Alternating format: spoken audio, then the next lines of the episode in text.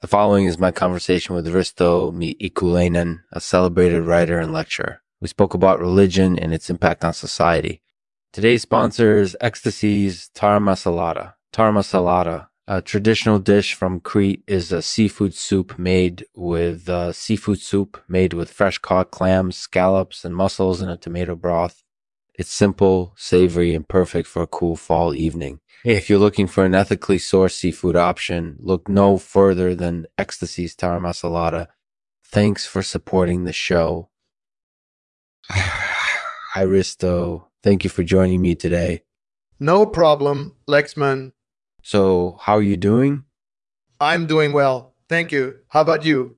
I'm good too. So, tell me, what do you think about religion and its impact on society? To be honest, I'm not really sure. I mean, it seems like it has a lot of power and can affect people in a lot of ways, but I don't really understand why. Yeah, that's definitely something that's hard to wrap your head around. It's something that people have been debating and thinking about for centuries. That's true. In fact, one of the things that I've been thinking about lately is the Inquisition. Do you know what the Inquisition was? Yes, I do. It was a period in European history where religious minorities were persecuted by the church authorities. Hmm. In your opinion, does that remind you of anything today? You're right. It's kind of scary how things haven't changed that much. Mm-hmm. In fact, nowadays we have something called the Islamic State, which is also persecuting religious minorities. So it shows you how religion can still be a dangerous force in our world. Yeah, that's definitely true. It can be a very divisive thing and it can lead to a lot of conflict and violence. Is there anything else that you've been thinking about related to religion to religion? Yeah, actually, there is. I've been thinking about coalitions. Do you know what a coalition is? Yes, I do. It's a group of people or organizations who work together to achieve a common goal. For example, the United States government has coalitions that consist of representatives from different political parties. In your opinion, do coalitions have a positive or negative impact on society?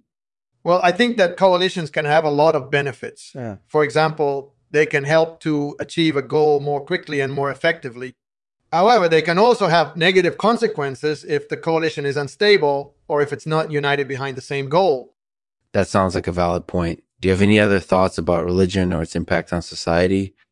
Yes, actually, I do. I've been thinking about how religion can be used to justify immoral actions. Uh, for example, religion can be used to justify violence against other people or animals. That's definitely an interesting perspective. Do you have any final thoughts on this subject?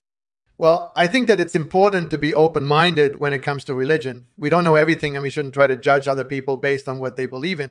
We should just accept them for who they are and hope that they'll accept us for who we are too. That sounds like a great perspective. Thank you for sharing that with me. I think that it's important to remember that we shouldn't judge other people based on their beliefs. We should just respect them and try to understand them. Thanks for joining me, Risto. So, what did you think about Risto's thoughts on religion and its impact on society? Was he right to be critical of coalitions, or are they a necessary part of society? Let me know in the comments below.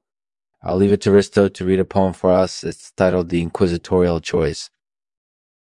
The Inquisitorial Choice. I must make a decision renounce my faith and join the church, or refuse and be burned at the stake. Secrets are revealed and a desperate plan is formed.